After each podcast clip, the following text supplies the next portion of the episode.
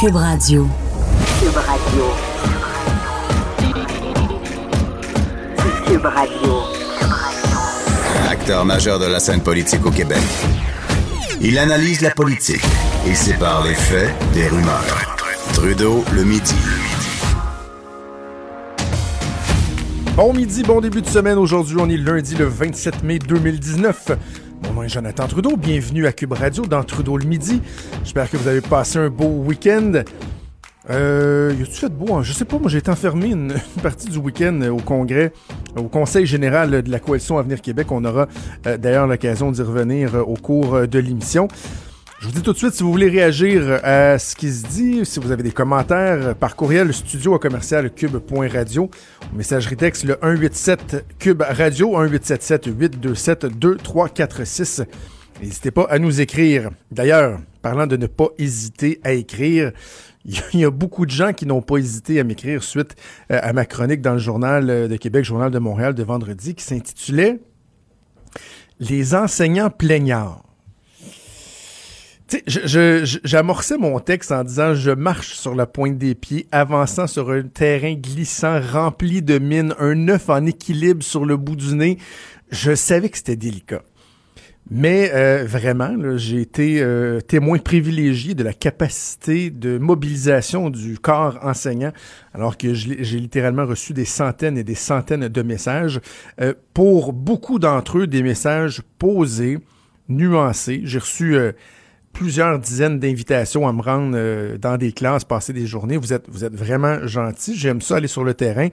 Évidemment, je peux pas accepter toutes ces demandes-là, mais je me suis dit, tiens, je, pour être bon joueur, comme euh, mes commentaires ont euh, déplu à bien des gens, même si je pense que en lisant et en relisant le texte, pourtant, j'apportais toutes les nuances nécessaires à un débat sain, là, et pour éviter les, réactions épidermiques, euh, je me suis dit, je vais quand même en parler avec, euh, avec quelqu'un. Lundi, je veux parler avec un prof et euh, il y en a un qui s'est manifesté, qui lui-même m'avait interpellé sur euh, les médias sociaux et ce n'est pas le moindre.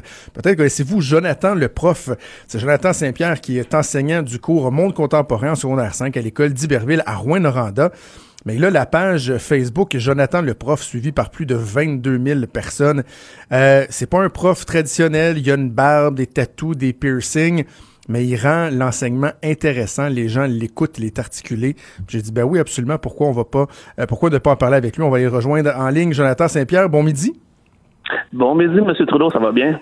Ça va très bien. Si je comprends bien, Jonathan, le prof, euh, quand il a lu mon texte, moi, c'était Jonathan le bof.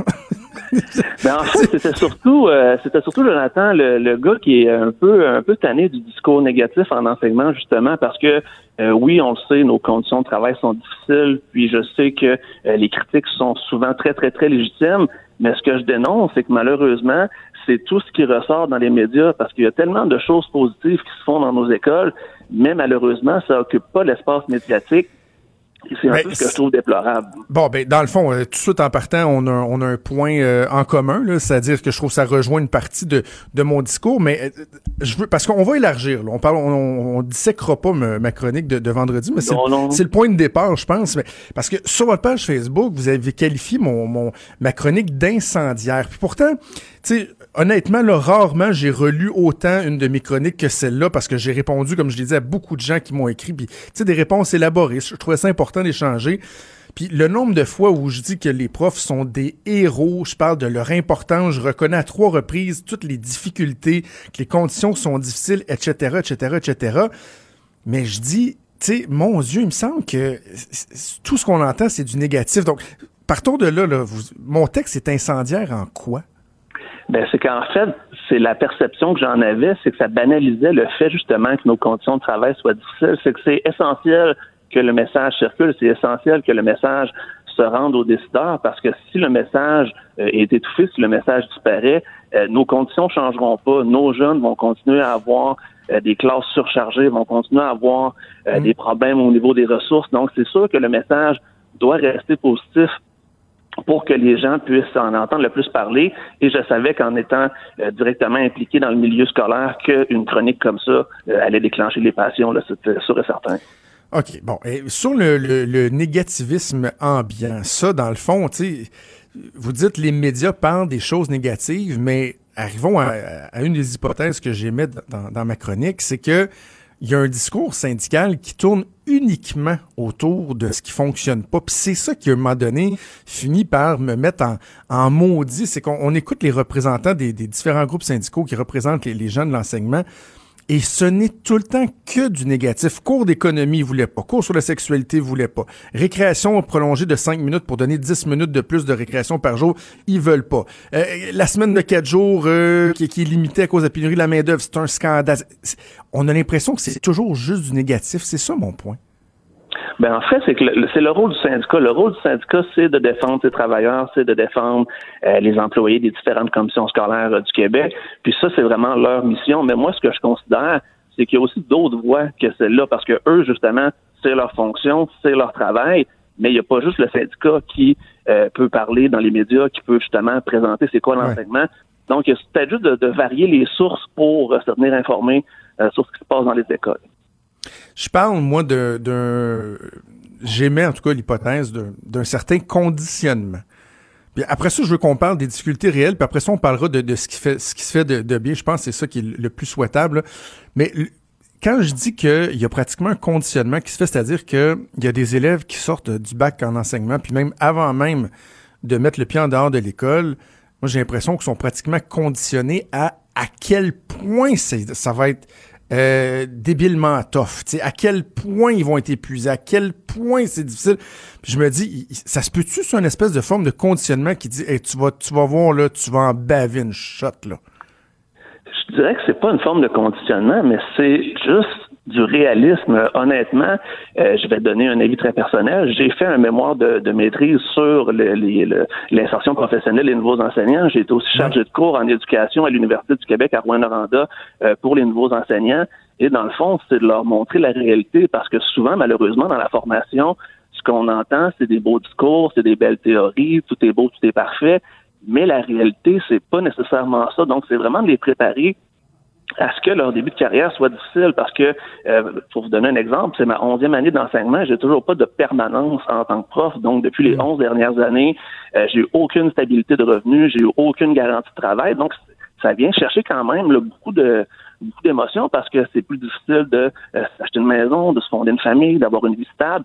Et si on banalise tout ça, ben c'est là où on se ramasse avec des gens euh, qui arrivent en enseignement, qui sont pas préparés, qui sont désillusionnés, euh, qui quittent avant cinq ans. Donc c'est important de savoir dans quoi on s'embarque et d'être clairement au courant euh, des conditions pour justement arriver le mieux préparé possible et peut-être avec justement des nouvelles des nouvelles armes, des nouveaux atouts pour venir changer cette dynamique-là. Parler du statut d'emploi qui est, une des, des, difficultés, la précarité si on veut. Sinon, les, les autres difficultés les plus euh, évidentes, les plus euh, euh, qui, qui, affectent le plus les enseignants? On parle de quoi? Le, le, surpeuplement des classes, par exemple, j'imagine? C'est sûr que le surpeuplement des classes, comme moi en secondaire 5, en début d'année, j'avais des classes de 33-34 élèves. Si on prend une période de 75 minutes, ça me laisse pas beaucoup de temps par individu au cours d'une période pour intervenir. Et là, euh, on ajoute à ça tous les élèves euh, qui ont été réintégrés dans les cours qui étaient dans des classes spécialisées, comme on a coupé dans les ressources. Donc, on intègre euh, des élèves en difficulté, des élèves turbulents. On, élève, on a vraiment plusieurs catégories d'élèves qui se retrouvent dans nos groupes. Donc, en plus d'avoir des groupes chargés, on a des cas qui demandent plus d'attention. Donc, malheureusement, ça fait qu'éventuellement, on manque de temps dans une journée pour bien faire notre travail. Puis c'est un peu vers ce message-là que je veux aller. Ce que les profs veulent, dans le fond, ce que les profs veulent envoyer comme message, c'est qu'on veut juste avoir les moyens pour faire notre travail comme il faut. On veut avoir les conditions pour faire notre travail comme il faut, pour permettre aux jeunes d'avoir le meilleur de nous-mêmes et ensuite être capable de grandir dans notre enseignement. Mais présentement, c'est pas juste au Québec. Là, j'ai fait beaucoup de recherches, j'ai des contacts un peu partout dans le monde. C'est mhm. international. Il y a une crise en éducation euh, à plusieurs niveaux. Je sais qu'en France, c'est un peu la même chose, en Belgique. Donc, il y a plusieurs pays de la francophonie euh, qui vivent la même chose que nous. Et je pense qu'il serait peut-être temps de commencer à pas juste en parler, mais à commencer à faire des actions pour revaloriser notre travail, mais aussi pour vraiment mettre en place des choses concrètes euh, pour aider les jeunes qui vont être les futurs travailleurs de demain. Comment on peut euh, procéder à une, valorisation efficace, une meilleure valorisation du métier d'enseignant? Je sais que ça fait partie du plan de match euh, du gouvernement de François Legault, Jean-François Roberge qui en a parlé. Euh, bon, le, message, l'initiative doit partir d'en haut, mais également de la base aussi. Bon, je parlais des syndicats, je, reviens aussi là-dessus, je n'ai pas l'air de m'acharner, mais est-ce que c'est une responsabilité qui est partagée de dire ben, on doit davantage valoriser, davantage. Puis tiens, je vais mettre les médias aussi là-dedans, les médias aussi le faire, de davantage valoriser, davantage parler des bons coups, de ce qui se fait euh, de bien, des côtés euh, gratifiants de l'enseignement et non pas uniquement des difficultés, même si on les connaît, qu'on sait qu'elles sont bien présentes. Ben, je pense que ça ferait du bien peut-être au discours et ça, peut, ça changerait peut-être la perception des gens aussi sur notre travail, euh, de montrer qu'il y a vraiment beaucoup de positifs qui se fait dans les écoles. J'ai des collègues de partout qui ont de super projets, mais qui malheureusement euh, vont, vont tomber dans le silence parce que c'est pas ce qui attire euh, la, critique médiatique, c'est pas ce qui attire le journaliste. Donc c'est sûr que mon opinion personnelle, ce serait que tout le monde, sans exception, prennent une approche plus positive par rapport à l'enseignement, par rapport à l'éducation. Et dans le fond, j'en profite en même temps pour lancer une invitation à tous les journalistes de Québécois Média qui écoutent l'émission présentement. Contactez des profs dans votre entourage, contactez des gens dans le milieu et parlez-leur. Vous allez comprendre que chaque critique est, dans le fond, pour amener du positif. Chaque critique est pour avoir vraiment une meilleure qualité de vie, une meilleure qualité de travail. Et que malgré tout ça, malgré toutes les choses qui sont dénoncées, euh, on est des gens passionnés, on est des gens qui travaillent fort on essaie de faire du mieux qu'on peut avec les conditions qu'on a et qui pourraient avoir de super belles histoires à raconter si jamais ils prenaient le temps de venir nous parler ou de venir nous rencontrer. C'est ça. Mais, mais peut-on convenir, Jonathan, que la, la, responsabilité va dans les deux sens aussi? Moi, j'ai à plus d'une reprise, j'ai euh, euh, mis au défi euh, Madame Scalabrini, par exemple, de de me proposer une entrevue qui serait positive. J'ai dit à ces gens-là, à plus d'un syndicat, on parle toujours du négatif. Proposez-moi des trucs qui vous allument, qui sont le fun. On va voir, puis tu sais, des bruits de cricket. J'ai jamais eu de retour alors que moi j'ai demandé ça. Je vous écrivais hier, on, s'est écrit un petit message, puis je disais ben ok oui, ça me fait réfléchir. S'il faut, j'attendrai plus qu'on me parle de ces bonnes initiatives-là, je vais tenter moi-même peut-être de, de, de, façon régulière de mettre en lumière ce qui se fait de bien, ce qui est euh, valorisant, ce qui est réjouissant de ce qui se fait dans le milieu de l'enseignement. Ben, tiens, parlons donc pour commencer de vous, ce que vous faites par le biais de votre page Facebook. C'est le fun, ça motive les gens. Vous avez décidé d'avoir une approche différente pour euh, susciter l'intérêt chez les jeunes. Oui, exactement. Dans le fond, euh, quand j'ai commencé ce projet-là l'année passée, tout ce que je voulais, c'était de garder un contact avec mes anciens élèves pour pouvoir continuer à discuter puis échanger avec eux. Et au final, euh, je me suis rendu compte que ça intéressait les parents, que ça intéressait mes collègues, que ça intéressait la communauté et par ricochet pratiquement tout le monde parce que dans le fond, mon objectif, c'était d'ouvrir ma classe, c'était de démocratiser euh, l'école, c'était de montrer dans le fond qu'est-ce qui se fait aujourd'hui en 2019 à l'école et la réaction, comme vous le disiez en début d'émission, est vraiment super. Après un an, 22 euh, 000 personnes qui me suivent de plusieurs hmm. pays. Euh, je suis capable d'avoir euh, des, des, contacts avec plusieurs personnes. J'ai été capable de, de, faire des émissions de télé, des entrevues à la radio, dans les journaux. Ça me donne une, une exposure qui me permet justement de faire ce travail de valorisation-là, de faire ce travail de d'exposition positive du travail d'enseignant. et grâce à ça, ben en même temps, moi, ça me continue à me motiver à faire plus de choses, à m'impliquer de plus en plus, et ça donne aussi le goût à d'autres personnes du milieu d'enseignement euh, de, de, faire un peu la, même chose sans nécessairement faire euh, une page Facebook, mais de s'impliquer davantage et de continuer justement à travailler sur des solutions pour qu'on ait un meilleur milieu de travail. Est-ce qu'il y en a qui, qui trouvent à l'inverse que vous sortez trop du, cadre euh, normal, que vous déplacez trop d'air ou l'appui est, est, pas mal unanime? Je dirais que l'appui est pas mal unanime. Si jamais il y a des gens qui me critiquent, euh, les critiques ne rendent pas jusqu'à moi parce que pour 99% euh, des cas, il y a que du positif. C'est sûr que j'ai pris position sur des sujets un peu plus glissants parce que j'essaie aussi de, de de, de, changer des choses, comme je me suis attaqué au mouvement anti-vaccination, je me suis attaqué à différents éléments comme ça. Donc là, j'ai vu qu'il y avait une certaine résistance, mais c'est qui je suis. Et en tant qu'enseignant, je pense que c'est aussi notre mission euh, de d'éduquer les gens sur des choses importantes et ce mouvement anti-vaccination-là est un exemple parmi tant d'autres, mais c'est vraiment la seule fois où j'ai eu, euh, je veux dire en, anglais, un backlash, vraiment un gros retour négatif, mais sinon, mhm. pour le reste, j'ai pratiquement que du positif. J'ai vraiment beaucoup, beaucoup de plaisir à faire tout ça. Et euh, ça, me donne encore le goût de continuer à en faire encore plus. Ben, le temps passe beaucoup trop vite, on doit se laisser, mais je veux absolument vous réinviter parce que d'un, comme j'ai dit, je veux qu'on parle davantage de ce qui se fait euh, de, de, bien, de, de, de, motivant, d'original dans le milieu de l'enseignement. Je pense que vous êtes un, bon exemple. Entre autres, vous utilisez beaucoup les technologies. Ça fait jaser ça, là, technologie, téléphone en classe et tout. On pourra peut-être euh, avoir la discussion notamment euh, là-dessus. Ça a été un plaisir euh, de vous parler, Jonathan Saint-Pierre.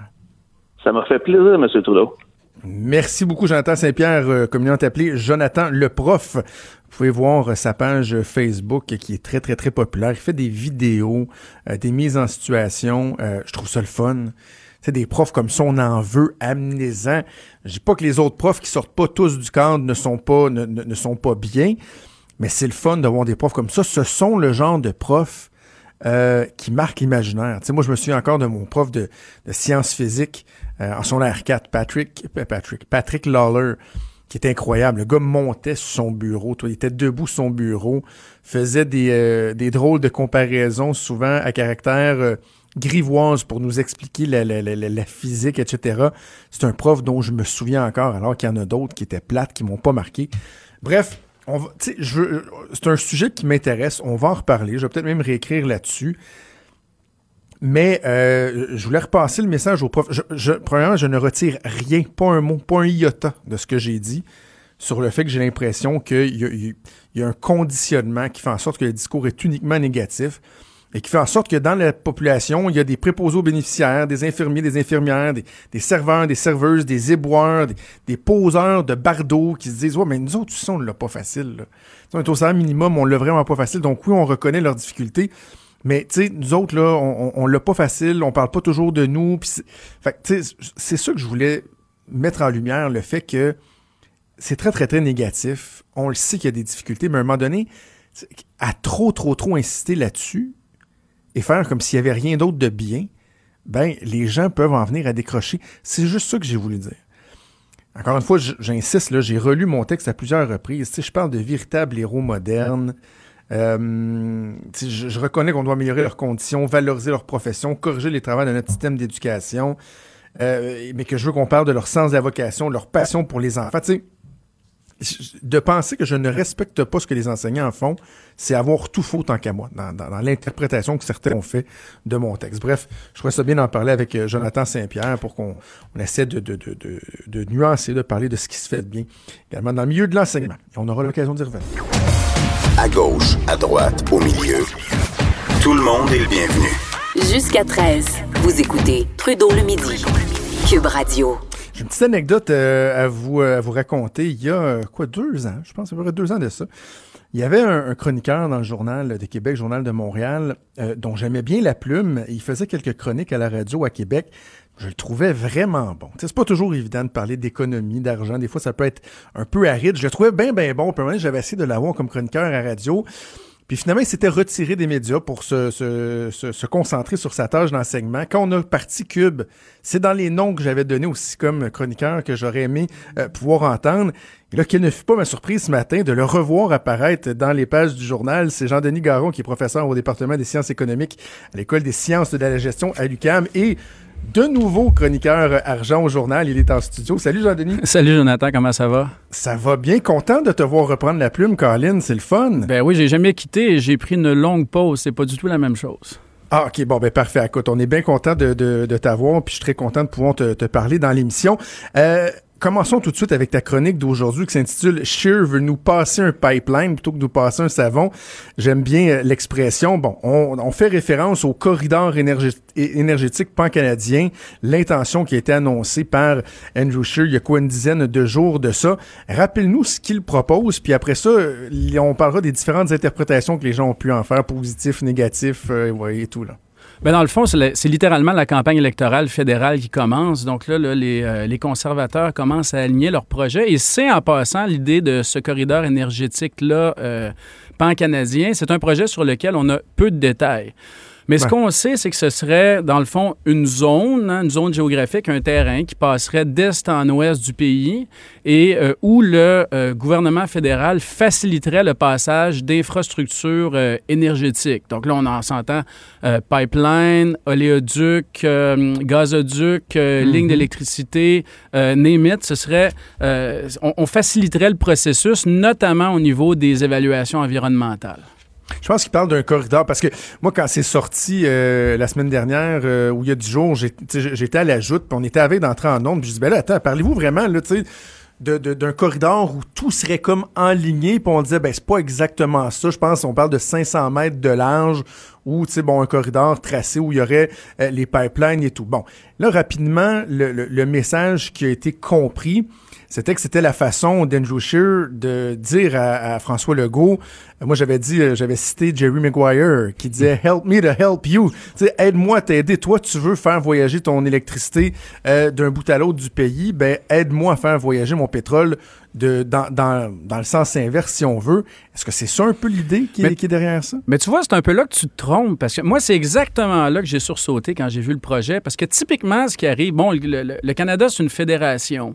Ouais. Le transport d'énergie, évidemment, le, le transport, c'est de compétences euh, fédérales, mais l'évaluation environnementale, les provinces ont toujours participé. Donc, il y a un équilibre, il y a un équilibre qui est délicat là-dedans, qui fait en sorte que nous, le Québec, comme on est souvent euh, cité comme un lieu de passage potentiel pour le pétrole, sans nécessairement qu'on le transforme chez nous puis qu'il y ait beaucoup de retombées, ben on, on est souvent euh, on, est souvent tenté de dire non. Mais moi, ce qui m'a marqué, c'est la chose suivante, c'est qu'on nous présente ça comme un, tu sais, dans le fond, tu te rappelles euh, entre le Venezuela, entre le Venezuela puis Cuba, là, un deal pétrole contre médecin, là, ben, on nous présente quasiment ça comme un deal pétrole contre euh, pétrole contre électricité. Mais moi, j'ai j'ai relativement une bonne mémoire. Je sais pas si c'est ton cas, mais j'ai pas souvenir moi, tu sais, que Québec ait crié à l'aide soit allé cogner aux portes du fédéral pour avoir, pour avoir de l'aide pour exporter son électricité. Tu sais, c'est... c'est- Ouais. Pas un besoin, en tout cas moi de, de- de ma propre mémoire, là, j'ai pas souvenir que ce besoin-là ait été, euh, ait été véhiculé par Québec. tu. Mais OK, t'es, t'es, t'es- bon, t'es professeur en économie, donc t'as, t'as une connaissance fine de ça. Parce que moi, à la, à la base, je suis quelqu'un qui a un préjugé assez favorable à aider l'Ouest à continuer euh, euh, à, contribuer à l'activité économique du pays. Donc là, tu sais, il y a des gens qui vont dire, ouais, mais en même temps, tu sais, euh, la, richesse du Canada, la péréquation, etc., ça, nous est beaucoup, beaucoup venu de l'Ouest du pays. Et là, ils nous disent, ben, pour nous relancer, on a besoin de ça, valoriser euh, notre pétrole en étant capable de l'acheminer plus facilement vers euh, les marchés étrangers. Puis moi, c'est là des fois que je me dis, ben, les autres, ils, nous en donnent un coup de main, là, tu sais, pourquoi là, nous autres, on les aiderait pas en, en nous assurant d'y trouver notre compte aussi, là, tu sais, NRJS, tout le monde en convient que c'était pas bon, mais en quoi ce serait pas, pertinent, ça? Oui, mais c'est. C'est pas ça qu'il nous dit. Là. Ce qu'on se fait dire, c'est dans le fond, on va faire un corridor, on va forcer le pétrole à passer par chez vous. Moi, je vais, mettre ça très, très clair. Moi, je me lève pas la nuit pour haïr les pipelines puis le pétrole. On consomme, des, on, consomme des hydrocarbures, on en a besoin. On préfère qu'ils viennent de chez nous. Présentement, 90 de tout ce qui est raffiné au Québec, ça vient ou bien des sables bitumineux, c'est la moitié de tout ce qui est raffiné. L'autre 40 ça vient des États-Unis, ça vient du... Donc, depuis qu'on a inversé le fameux oléoduc 9B, euh, on n'importe même plus de pétrole des pays qui violent les droits de la personne, euh, ou à peu près. Donc, euh, Ce qui est un argument qui s'essouffle beaucoup pour Andrew Scheer, hein, on peut en convenir. Là. Il n'arrête pas de parler des pétroles des, des, des, des pays qui sont pas fréquentables, puis les, chiffres le démontrent bien. On en a pratiquement plus. Hmm. Puis ça démontre aussi que le Québec est ouvert à faire des affaires avec l'Ouest. Il me semble que notre passé récent là, est, très, très clair là-dessus. Quand on a inversé le flux de cet oléoduc-là, par exemple, il y a eu des manifestations il y a des gens qui étaient contre. Le gouvernement du Québec s'est prononcé. Le gouvernement du Québec a dit on est d'accord pour que ça se fasse si c'est sécuritaire, si ça enrichit les Québécois, puis si l'environnement est protégé. Évidemment, c'est toujours relatif, la question de l'environnement. Il n'y a jamais de situation à zéro risque, mais on a été historiquement un très, très, très bon partenaire d'affaires. Maintenant, le- il y a toujours un peu de pas dans ma cour qui est justifié. tu sais. Euh, évidemment, il ne faut pas toujours dire non, non, non, mais il y en a toujours un morceau qui est justifié. C'est-à-dire que lorsque euh, 100% de nos besoins d'approvisionnement de pétrole sont remplis, lorsque nos raffineries fonctionnent à plein, plein régime, lorsque tout ce pétrole-là, ou à peu près, vient de l'Amérique du Nord, euh, puis là, on nous dit, mais regardez, ce qu'on va faire, c'est qu'on va vous passer des tuyaux dans votre cour. Après ça, on va envoyer ça dans les provinces de l'Est. Après ça, on va loader ça sur des bateaux pour envoyer ça à l'étranger. C'est pas. Euh, on n'est pas dans le déraisonnable lorsqu'on dit, regardez, nous, on, aimerait ça, comme Québécois, euh, de continuer à avoir notre mot à dire, de continuer à pouvoir faire des évaluations environnementales. Puis ça, là, Jonathan, c'est dans un contexte d'affaires. C'est dans le contexte où, lorsque on veut faire un deal, lorsque on veut faire des affaires avec l'Alberta, il faut que ça soit dans l'avantage de tout le monde. Il n'y a ah personne qui fait des affaires en se faisant foncer des deals dans la gorge. Puis ce type de corridor-là, c'est exactement la proposition qui est faite c'est juste le marketing qui n'a jamais marché avec Énergie S. C'est juste un nouveau branding, c'est juste un nouveau marketing, puis qui va être poussé par le gouvernement fédéral. Alors, on ne s'est pas du tout attaqué au fond, puis à ce qui fait en sorte que euh, ces projets-là euh, ces projets-là de l'éoduc qui traversent notre territoire sans créer de, sans créer de valeur ajoutée n'ont euh, pas d'acceptabilité sociale. Puis on en a au Québec des projets comme ça qui, ont, euh, euh, qui impliquent un risque environnemental, mais où il y a, où, où il y a de la croissance économique qui est générée, avec lesquels on, le jeu en on, on a plus de consensus, notamment pour le gaz naturel liquéfié à Saguenay. Évidemment, le débat est ouvert, mais on est des gens au Québec avec qui c'est possible de faire des affaires, on n'a pas besoin de nous piler dessus. Euh, on a toujours été bon là-dedans. Et là, il y a des gens qui vont dire oui, mais en même temps, tu sais, dans ce que je propose, c'est l'opportunité pour le Québec de euh, d'envoyer son, son, son hydroélectricité vers le reste du pays. Mais tu soulèves un point qui est absolument intéressant, c'est-à-dire, est-ce que vraiment on a besoin d'envoyer euh, notre, notre, notre énergie ou est-ce qu'il y a des opportunités pour envoyer notre énergie vers l'Est, à part là, bon, l'Ontario? Parce que dans les faits, ce que François Legault dit, c'est que lui, il veut exporter davantage euh, d'hydroélectricité vers, entre autres, les États-Unis. Et il a lui-même reconnu la semaine dernière que pour ça, il veut pas, il veut pas de l'aide du fédéral parce que, si je comprends bien, on pourrait euh, on pourrait plus se faire poursuivre parce que ça pourrait être vu comme étant euh, déloyal comme, tactique et tout ça, de toute façon. Bien, il y a deux éléments à ça. D'abord, le Québec, on a une longue expérience euh, et une, grande expertise en hydroélectricité. On a rarement eu besoin du gouvernement fédéral pour être capable de se vendre. Des lignes à haute tension, ça crée pas de marée noire puis ça coule pas. Donc, c'est des projets qui sont euh, plus faciles à vendre lorsqu'il faut passer à quelque part. Euh, l'autre chose, c'est que nous, géographiquement, on l'oublie des fois, mais le Canada, c'est un continent complet. Là. Nous, géographiquement, notre marché, il est au nord-est des États-Unis il est au sud, il est hmm. au New Hampshire, il est à New York. On a même, euh, on, essaie même présentement d'ouvrir les, négociations avec l'État du Texas. Mais bon, notre marché naturel, il est autour de nous, potentiellement l'Ontario, mais on n'a pas besoin, nous, de coups de main pour ça. Alors, quand tu pars du principe que on propose un deal électricité contre pétrole dans un corridor, puis que nous, on n'a pas besoin du corridor, il reste quoi? Mais il reste du pétrole. il reste Terre-Neuve. C'est ça. Parce que venir nous concurrencer finalement. Ben là, il y a autre chose, c'est que la Terre-Neuve, qui est une île, et dont la seule partie qui n'est pas une île où on produit de l'hydroélectricité est enclavée dans le territoire québécois. Depuis 10 ans, ils ont, depuis 10 à 15 ans, ils ont tout fait pour nous contourner. Se sont mm. fait financer à coût de milliards et de milliards de fonds publics et de garanties de prêts par le gouvernement fédéral des infrastructures, des lignes sous-marines pour nous concurrencer, à tel point que ça viole les règles des autorités euh, de réglementation de l'énergie américaine. Et ces gens-là, attendent qu'une chose, passer sur notre territoire sans nous demander les permissions.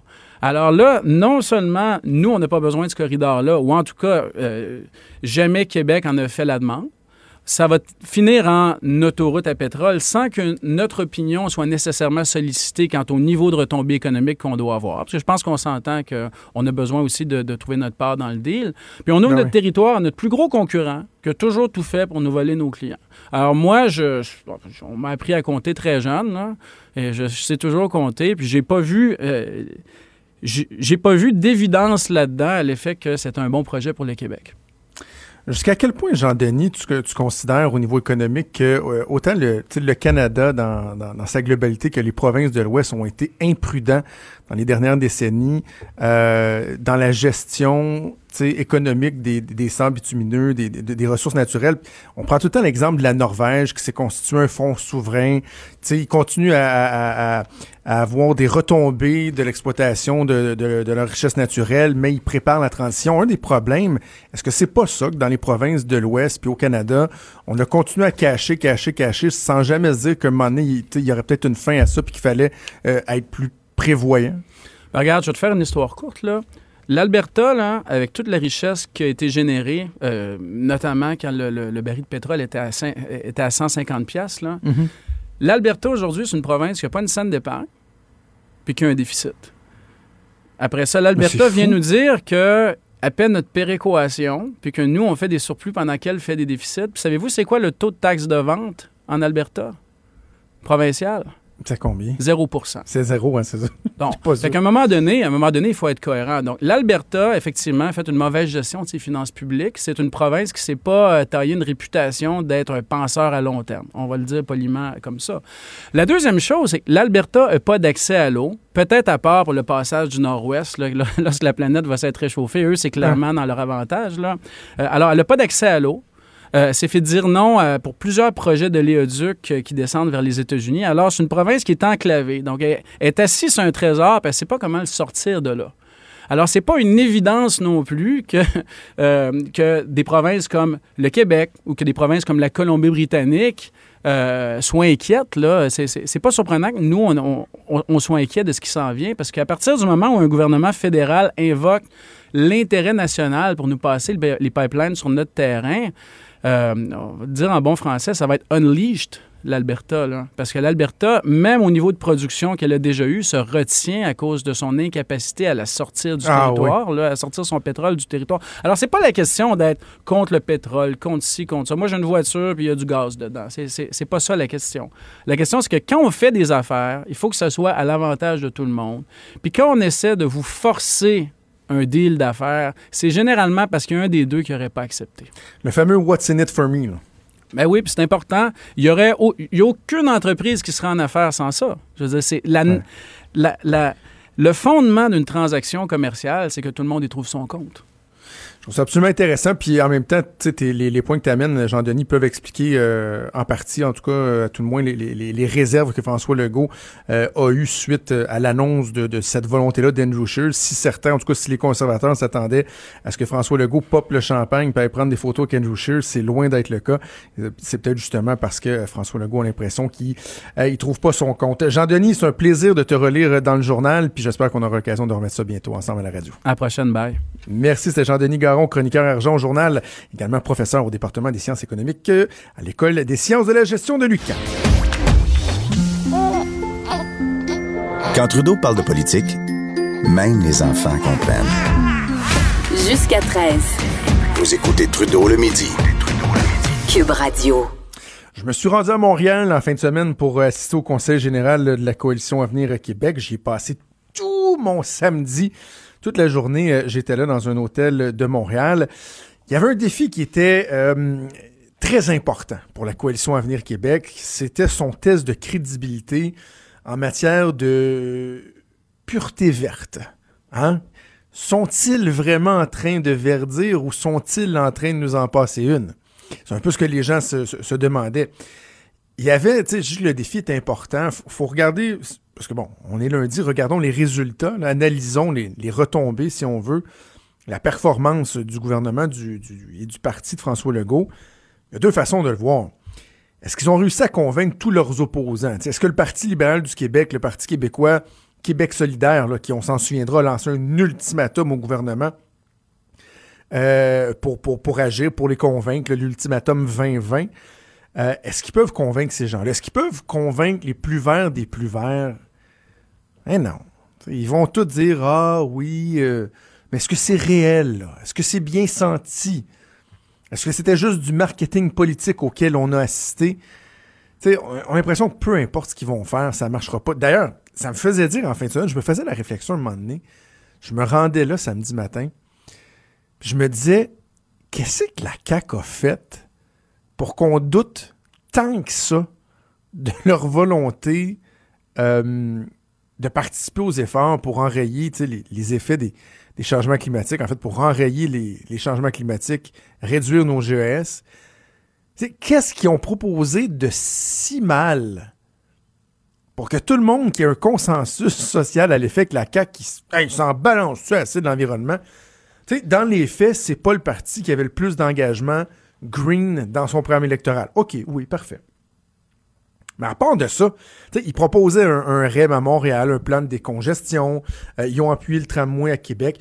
Ah oui, mais ils sont favorables à un troisième lien. Ah ben, c'est tellement épouvantable sur un troisième lien. Tu sais, c'est vraiment rendu du dogmatisme chez les anti-troisième lien, puis les, Greens, de, de, vraiment d'avoir élevé au rang de symbole le troisième lien comme étant la pire affaire du monde. la cimenterie mécaniste qui est venue alourdir notre bilan épouvantable sous le règne des libéraux, tellement que c'est polluant, c'est rien comparativement à un pont. C'est toujours rien qu'un Christy de pont. Revenez-en un moment donné. Au-delà de ça, qu'est-ce qu'ils ont fait pour que autant ils aient été définis comme étant des gens qui se balançaient de l'environnement? Ils en ont juste pas tant parlé. Savez-vous quoi? pourquoi ils en ont pas juste, ils en ont juste pas tant parlé? C'est parce que ça intéresse pas tant les gens. c'est plate, là. Voici la vérité, là, assez brute. Est-ce que ça intéresse de plus en plus les gens? Ah oui, absolument. Mais regardez, ça vient où dans la liste d'intérêts, les priorités des gens. Continuez à leur parler de leurs impôts, des taxes qu'ils payent, du système de santé, du système scolaire, de la qualité des routes, etc., etc. C'est plate, mais ça vient avant l'environnement. Ça ne change pas ça.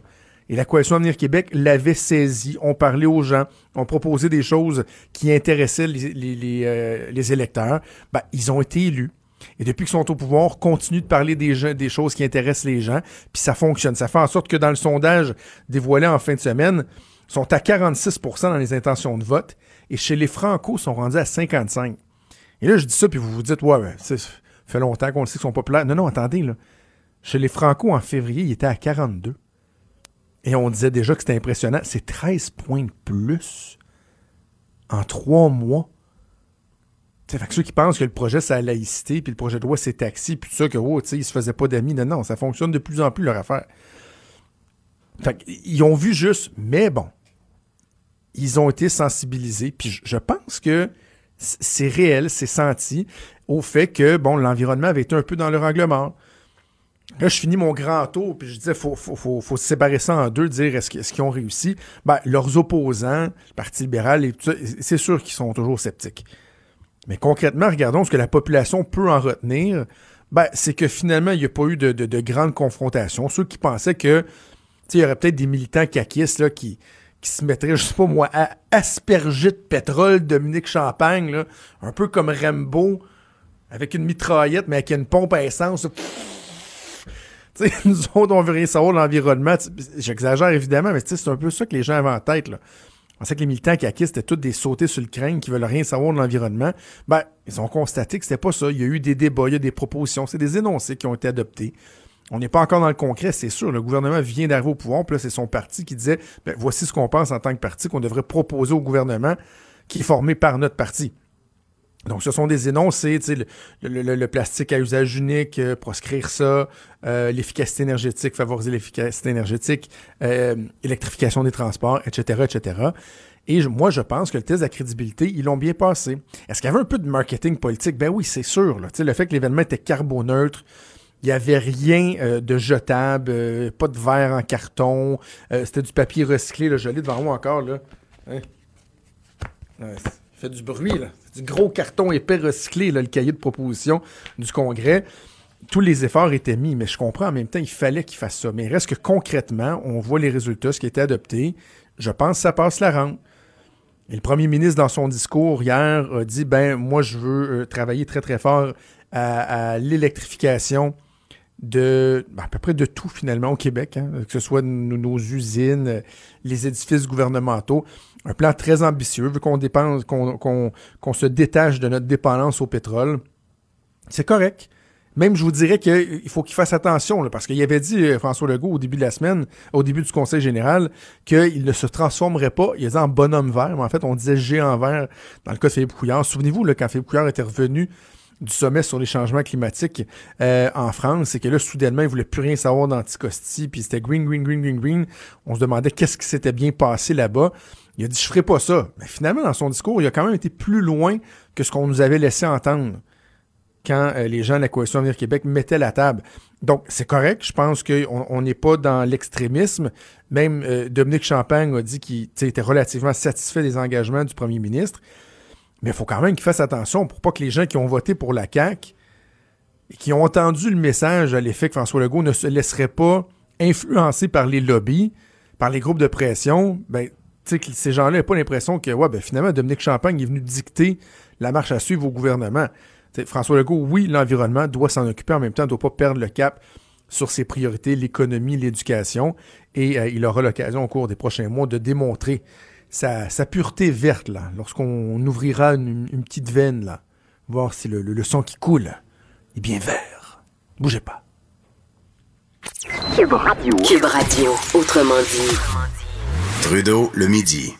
Trois semaines, c'était beaucoup trop long, Vincent Dessureau. Ben là, euh, ah, attends, est-ce que tu m'entends bien? Oui, oui, je t'entends. Oui, je bon, commence euh, ça sec, hein? Ben, c'était pas si long que ça, là, à, à, ma perspective. Trois Ben. semaines de vacances, ouais, t'as-tu, qu'est-ce que t'as fait? As-tu piloté? As-tu voyagé? J'ai fait. euh, ben, il a tellement pas fait beau au Québec pendant mes vacances. Il faisait près en moyenne 10-12, là. Oui, on a Euh, remarqué. Ouais, donc je suis probablement bronzé autant que toi, mais euh, je suis allé. Le seul vol que j'ai pu faire, c'est vers Bromont, là. C'est tout près, là. Donc un vol d'après 25 minutes, 25 minutes mais j'ai fait. Ben, parce qu'il faisait jamais beau, donc euh, je, pouvais pas aller loin. Je voulais aller faire le tour de la Gaspésie, c'est raté, mais euh, mais j'ai commis l'odieux quand même euh, de prendre une de prendre l'avion pour aller en Floride. Donc, euh, Ah. Ouais. je m'excuse, je vais devoir euh, rembourser ma, ma dette à la, à la planète. Là. Je sais pas comment je vais de faire, faire ça. un blog vert, puis toi, tu commences à me parler Ben, d'avion. je, sais, puis je voyais plein de gens dans les terminaux, là, puis je, je- que je capotais.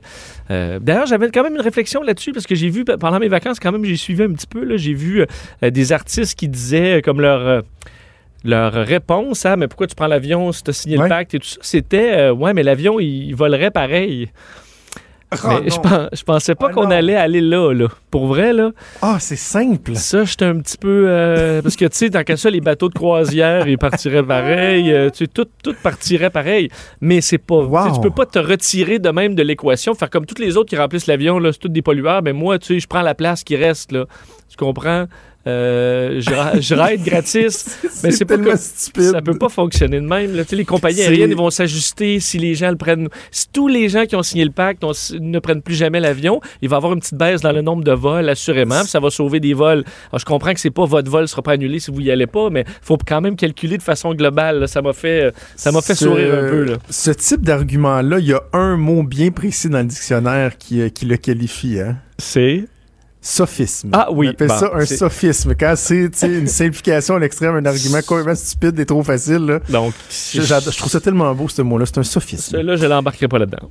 OK, bon, on commence avec tes sujets. Euh. Parle-moi du match. euh, J'ai hâte de savoir, c'est un match de quoi? Est-ce que je vais être surpris? Je sais pas, mais le match le plus lucratif au monde qui vient de se terminer. Ben- C'est-tu attends, un match... euh, Est-ce que c'est du soccer? Oui, effectivement, Ah, c'est du soccer, mais c'est drôle de savoir qu'aujourd'hui, en fait, vient de se terminer il y a à peu près une trentaine de minutes, le match de sport euh, où il y a le plus d'argent en jeu pour une équipe au monde.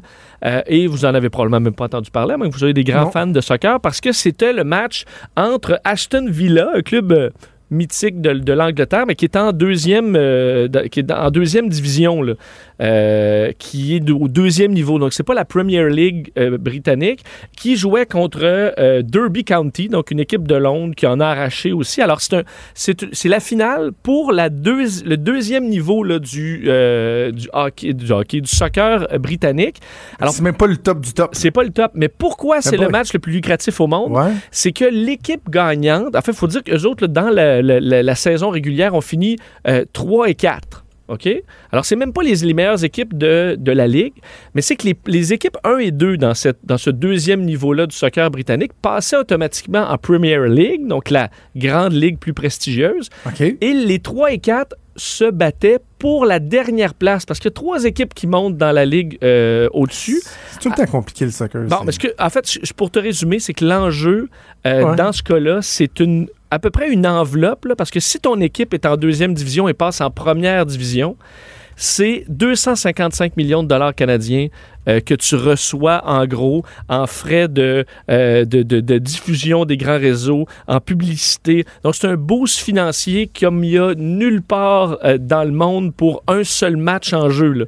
Donc, Ok, je comprends. tu comprends, c'est que cette équipe-là, qui, d'ailleurs, qui vient de se terminer, c'est Aston Villa, donc un, un club euh, britannique qui en arrachait, mais là, vient de passer en première ligue. Alors, pour eux autres, l'issue de ce match-là leur fournit à peu près 170 millions d'euros. Et s'ils ne perdent pas l'an prochain, s'ils continuent sur leur lancée, ils évaluent l'importance de ce match-là aujourd'hui à 450 millions euh, de dollars. Donc, c'est sans aucune commune mesure, même si on compare, admettons, la, dernière équipe britannique qui, a eu, qui a eu 16 points, le Huddersfield, l'équipe la pire, a fait à peu près 105 millions d'euros euh, cette année dans la deuxième division. Si tu prends le Paris Saint-Germain à Paris, l'équipe super prestigieuse, ont fait la moitié moins que ça. Donc, c'est des, montants en, en Angleterre qui qui n'ont aucun sens par rapport au reste. On dit, par exemple, une équipe qui sera au Super Bowl euh, fait à peu près un 6 millions. Euh, au final de la NBA, c'est 3,3 millions. Donc, dans ce cas-là, c'est 250 millions de dollars qui sont en jeu. hey, tu croises le président de l'équipe, là. Il a beau Ouais. pouvoir te mettre de pression, ça se peut que t'en ressentes Ben, un peu, là. Tu veux pas compter dans ton filet, là, admettons, à ce, à ce match-là. On comprend que c'est des. C'est, pas une équipe qui, qui, qui, qui, disons, qui tirait son épingle du jeu, une équipe de deux, des deux équipes de deuxième niveau qui en arrachent un peu, qui ont déjà été en Premier League, mais qui ont eu des, des saisons catastrophiques. Puis là, tu te bats pour la grosse cagnotte. Alors, Il y c'est a, ce qui vient de il y se a passer. beaucoup de choses, Vincent, que je, je ne saisis pas du soccer. Et l'une d'elles est le fait que, plus souvent qu'autrement, la personne qui compte dans son propre but dans un match important se fait ultimement assassiner. Bon, ben, écoute, c'est arrivé une fois. Euh, j'ai C'est vu, juste une fois. Euh, ben moi, c'est arrivé une fois, je pense qu'il y en a un qui s'est fait descendre, mais c'est devenu un peu mythique. Mais je comprends que. Parce qu'il y a un joueur européen, j'oublie son nom, mais que je l'ai vu qui avait été insulté. Cette, euh, je pense que c'est un, un joueur de l'équipe française qui a marqué deux fois dans son filet cette année. Puis, euh, tu sais, c'était pas une bonne année, là. Tu comprends? Déjà que marquer deux fois, ça doit être, ça doit être déjà bon, là. Mais dans ton filet. Ton but. Des autogols, fasses, là. Des autogols, là, c'est pas grave. Autogol! Euh, OK, parle-moi des employés de Cube qui sont euh, effectivement, on en convient, je pense à, à, Joanie qui est assis euh, tout juste à côté de toi, tous nos autres collègues qui sont très, très, très performants. Là. Oui. Euh, toi, tu es capable de me dire pourquoi on est si important, euh, performant que ça? Moi, je dirais que c'est parce que j'en ai gagné nous menace toujours de nous mettre à la porte. ouais, ben. non, c'est pas vrai. Non, mais je, je- je- je sais peut-être une explication pourquoi les, les employés de, de Cube sont si, Ouais. sont si efficaces au travail en raison d'une étude de l'Université de Californie du Sud.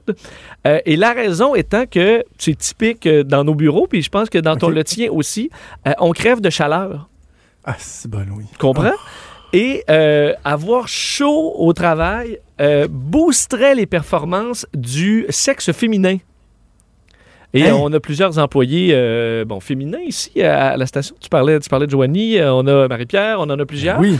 Et euh, lorsqu'il fait froid dans un milieu de travail, ce qui est le cas à d'autres endroits, là, tu sais, surclimatisé ou euh, qui chauffe pas assez l'hiver, ben il y a une perte de performance chez la femme. Mais quand il se met à faire chaud, euh, là, les choses changent. Ils ont fait une étude auprès de 543 euh, étudiants collégiens qui faisaient toutes sortes de tests de mathématiques euh, ou autres, donc des tests de, euh, de tests- que ce soit tests de la parole, euh, mathématiques et autres.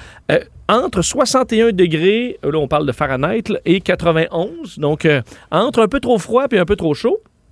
Et ce qu'on se rend compte, c'est que lorsqu'il fait plus chaud, euh, les femmes performent de façon beaucoup plus, euh, de façon meilleure en maths et euh, au niveau des capacités verbales, et l'homme s'abaisse. Par contre, ce qui est positif, c'est que c'est que là, moi, on devient un petit peu dommé. mais c'est que là où c'est positif, c'est que la femme devient beaucoup plus, disons, efficace que l'homme le devient moins. Tu comprends? Alors, en moyenne, garder un espace de travail plus chaud augmente les performances parce que nous, on vient un petit peu plus nono, mais pas autant que la femme devient plus brillante.